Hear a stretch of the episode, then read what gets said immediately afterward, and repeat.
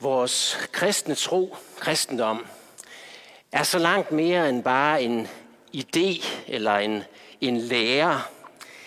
Hvis vi tror, det er humanisme eller en filosofi eller politiske reformtanker, ja, så kommer vi hver gang til at blive overrasket, når vi tager fat på selve Jesus-fortællingerne, når vi kommer i nærkontakt med fortællingen om Jesus Kristus. For Jesus overrasker os. Og på den måde viser det os hver eneste gang, at kristendom dybest set, ja, der er mange tanker, der er mange ting, vi kan grave i, der er meget, vi kan prøve at forstå, men dybest set er kristendom altid en person. En person. Jesus Kristus. Et ægte, levende menneske med et bankende hjerte og med lidenskabelig kærlighed. Og ham kan vi ikke sådan kontrollere eller prøve fuldstændig at forstå og så putte ned i en boks og have styr på. Nej, han overrasker os. Der er livskraft. I dag får vi alligevel en fantastisk beskrivelse af Jesus. Og jeg vil prøve at give den, sådan som teksten anviser det, i hele tre forskellige scener. Altså med tre forskellige vinkler.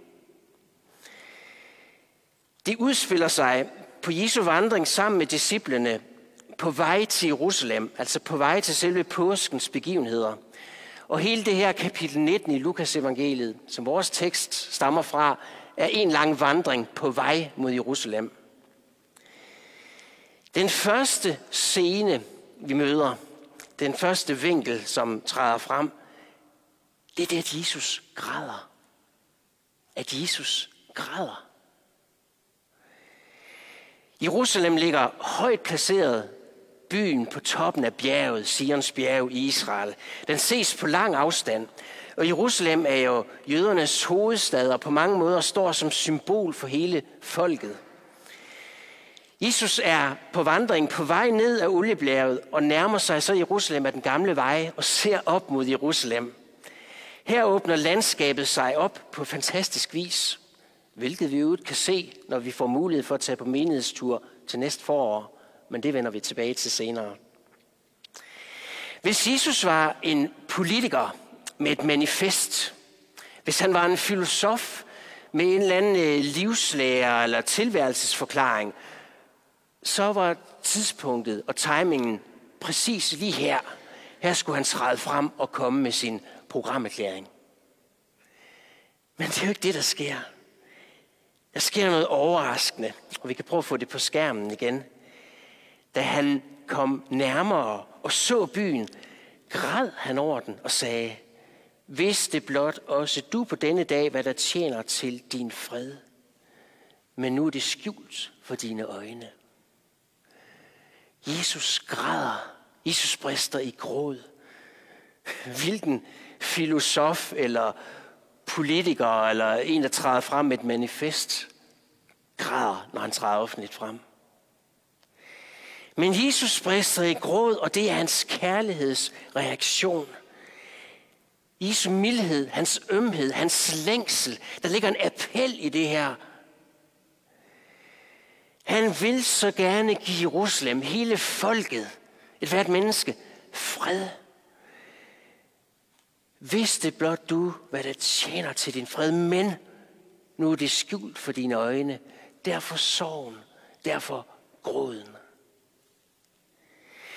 Det svarer jo til det nærmest sådan feminine udtryk, som Lukas kan, kan, kan videregive til os, når Jesus lidt tidligere i Lukas evangeliet i kapitel 13 kan sige sådan her om Jerusalem. Jerusalem, Jerusalem, du som slår profeterne ihjel og stener dem, der er sendt til dig. Hvor ofte har jeg ikke ville samle dig? Samle dine børn, som en høne samler sine kyllinger under sine vinger. Men I ville ikke. Altså igen den her ømhed, den her længsel, den her sorg, som en kyllingmor samler sine kyllinger under vingerne. Men I ville ikke. Der er en smerte i Jesu ord. Derfor Jesu tårer. Jeg vil give jer fred, men det er skjult for jeres øjne. Og smerten hænger jo også sammen med den videre domsprofeti, Jesus kommer med. For der skal jo komme dage, da dine fjender skal bygge vold op omkring dig altså kommer forudsigelsen om, hvordan Jerusalem skal gå til grunde. Det, som sker i år 70, da den romerske besættelsesmagt fuldstændig lægger Jerusalem i grus, efter at jøderne fra år 67 til år 70 har gjort oprør. Jesus ved, det skal ske. Derfor smerten.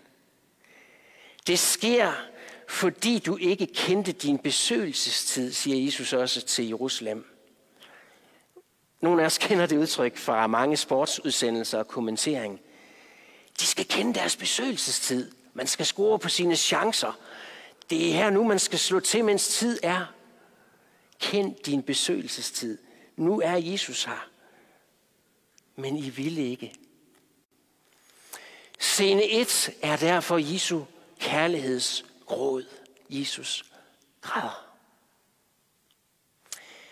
Scene 2 er en helt anden. Det er den vrede Jesus. Lidenskaben, hvor han renser templet. For da Jesus er nået ind i selve hovedstaden Jerusalem, så går han direkte ind til jødernes største helligdom, templet. Det, som er ligesom centrum for Guds bolig, og skal være centrum for Guds styrkelse og for Guds nærværet. Men her er der sket det, at øverste præsten, altså den øverste præstlige leder, Kajfas, han har givet jøderne lov til at handle inden for, øh, for templets mure. Der er blevet en markedsplads. Godt nok sådan lidt i, i yderkanten, i periferien, i det, der hedder hedningernes foregår. Men alligevel en lystig handel, en prutten og praten og alle mulige ting omkring priser og, og offerdyr, boder til pengeveksling, så man kan betale tempelskat. Det, som skulle være Guds frygtens sted, er blevet til finansmarked, til handel, til ballade. Og Jesus reagerer igen. Men hans kærlighedsreaktion er nu ikke med tårer, med mildhed, med ømhed. Nej, Jesu kærlighed viser sig som en voldsom, lidenskabelig vrede. Vi får det frem igen på skærmen. Så kom Jesus ind på tempelpladsen, og han gav sig til at jage dem ud, som drev handel der. Og han sagde til dem, der står skrevet, altså den gamle testamentlige profeti, mit hus, templet, skal være et bedehus, men I har gjort det til en røverkugle. Når Markus, evangelist Markus genfortæller det samme, så ser han, at Jesus ikke bare jagede dem ud, som handlede. Nej, han lige frem vælter pengevekslerernes boder og tager en pisk og slår efter dem, hvor vi næsten synes, han går besærk. Men det er jo en domshandling. En domshandling. Det er opgøret mod hyggeleriet, opgøret mod synden og frafaldet. For Guds bolig, det som skulle være hellighedens centrum, er besudlet. Det er blasfemisk. Og derfor kommer Jesus med sådan en voldsom handling, som en nødvendig og en retfærdig domsreaktion. Vi kender jo egentlig godt til at reagere sådan nogle gange. Vi kan reagere med vrede, vi reagerer med råb efter dom, efter retfærdighed, når vi hører om krigsforbrydelser. Når vi hører forfærdelige beretninger om incest. Når vi oplever uretfærdighed. Så reagerer vi jo ikke kun med tårer. Vi reagerer med vrede, råbet efter retfærdighed. Der må der være en dom. Ja, Derfor reagerer Jesus på den her måde. Vi har den længsel efter retfærdighed, efter dom fra den levende Gud selv.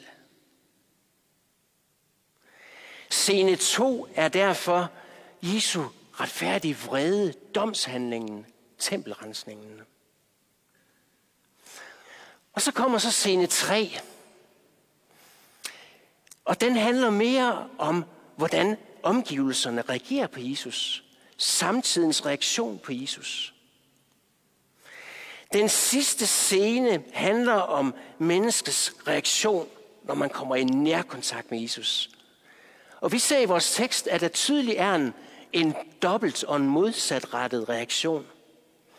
På den ene side, så er der folkets ledere. Om dem står der, nu vil de rydde ham af vejen. Altså, de vil dræbe Jesus. Den totale afvisning. Den anden reaktion, det er hele folket. Om dem står der, at de hang ved Jesus. Altså de følger ham, de tror ham, de ønsker at tilbede ham. Så der er altså dyb spænding i en modsatrettet reaktion. Enten afvisning eller tro og tilbedelse. Så kontrastfyldt. For Jesus kom jo ikke bare med en morallærer. Han kom ikke bare udbredt en filosofi, et næstekærlighedsbudskab eller en politisk ideologi. Nej, Jesus, han kom som en ægte, levende person, som Gud og som menneske. Over for ham, der kunne man ikke bare stå på distance i en neutral, sådan observerende position. Scene 1. Jesus græder. Jesus ønsker at samle sine børn og give dem fred, som en høne ønsker at samle sine kyllinger. Vi kan sammenligne det med en næsten klassisk beskrivelse af en mors kærlighed. Scene 2. Jesu retfærdige, udagerende vrede. Og vi kan sammenligne det med en klassisk beskrivelse af den maskuline reaktion på uretfærdighed. For Jesus som Gud og menneske er det allerbedste samlet af det feminine og maskuline i en og samme guddommelige person. Mildhed og strenghed, tårer og vrede, ømhed og straf, tilgivelse og dom. Alt samles i en og samme person, Jesus Kristus. Derfor deltes vandene dengang af folkets ledere, som ville udrydde ham, og hele folket, som ønskede at følge ham. Derfor deles vandene også i dag, når vi møder den ægte, levende Jesus. Derfor har vi det som en slags rød tråd eller et omkvæd, det som Jesus selv sætter ord på. Enten så er I med mig, eller så er I imod mig. Scene 3 er derfor det her. Der findes ingen neutral, observerende mellemposition. Det er enten eller. Du er for mig, eller du er imod mig. Og det er jo det, der er vores situation også i dag. Det er det, der er vores situation i dag. Ja, på afstand, så kan det ikke fint gå an at være optaget af Jesus. Filosofisk interesseret. betragter ham som en væsentlig skikkelse i vores kulturhistorie. Vigtige kærlighedsbegreber. Ja, det er fint at være på afstand.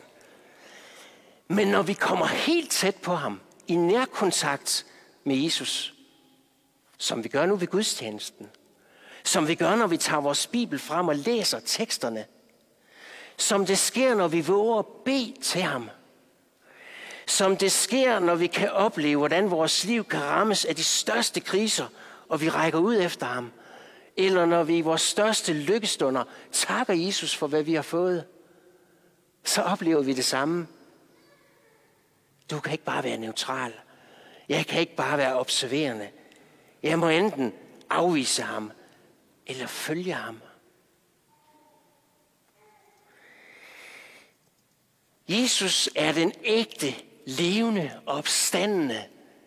Han, som står foran os med et ægte, bankende, levende hjerte, med medlidende tårer og ømhed, og med en funklende vrede over uretfærdighed – han står over for os med udstrakte arme, og så er appellen, vidste blot du på denne dag, hvad der tjener til din fred. Ved du, hvad der giver dig fred? Ved du, hvad der kan give dig fred? Jesus så Jerusalem, og på samme måde som han så byen, så ser han os. Han ser vores liv. Han ser vores menighed, og han ser os der, hvor vi hver især bor, der, hvor vi lever, der, hvor vi er. Han ser vores liv, vores bekymringer, vores glæder. Han ser vores synd, vores fald, vores ynkelighed. Han ser vores tro. Han ser vores tvivl. Jesus ser det, som er skjult for alle andre. Han ser os. Og så ønsker han at give os fred. Vidste blot du på denne dag, hvad der tjener til din fred. Fred over din arbejdssituation. Fred over dit familieliv. Fred over dine vandskader. Fred over dine børn. Fred over dit Guds liv. Fred over din psykiske smerte. Fred. Vidste blot du på denne dag, hvad der tjener til din fred. Må det ikke være skjult for vores øjne. Lad os kende vores besøgelsestid. Lad os våge at bede til Jesus og lægge vores liv i hans hænder. På denne dag og i al evighed. Vidste blot du på denne dag, hvad der tjener til din fred. Amen. Lad os bede. Herre Jesus Kristus, vi kender meget mere til ufred, til tvivl og kampe og nederlag og forvirring og travlhed, end vi kender til fred. Og derfor beder vi dig om, at du vil give os den. Den fred, som overgår al forstand. Den fred, som verden ikke kan give. Den fred, som du selv er. Herre, giv os åbne ører og åbne øjne og giv os mod til at lægge vores liv i dine hænder, så vi følger dig, så vi tror dig, så vi tilbeder dig. Ære være faderen og sønnen og helligånden, som var, er og bliver en sand Gud fra evighed og til evighed. Amen. Så vil vi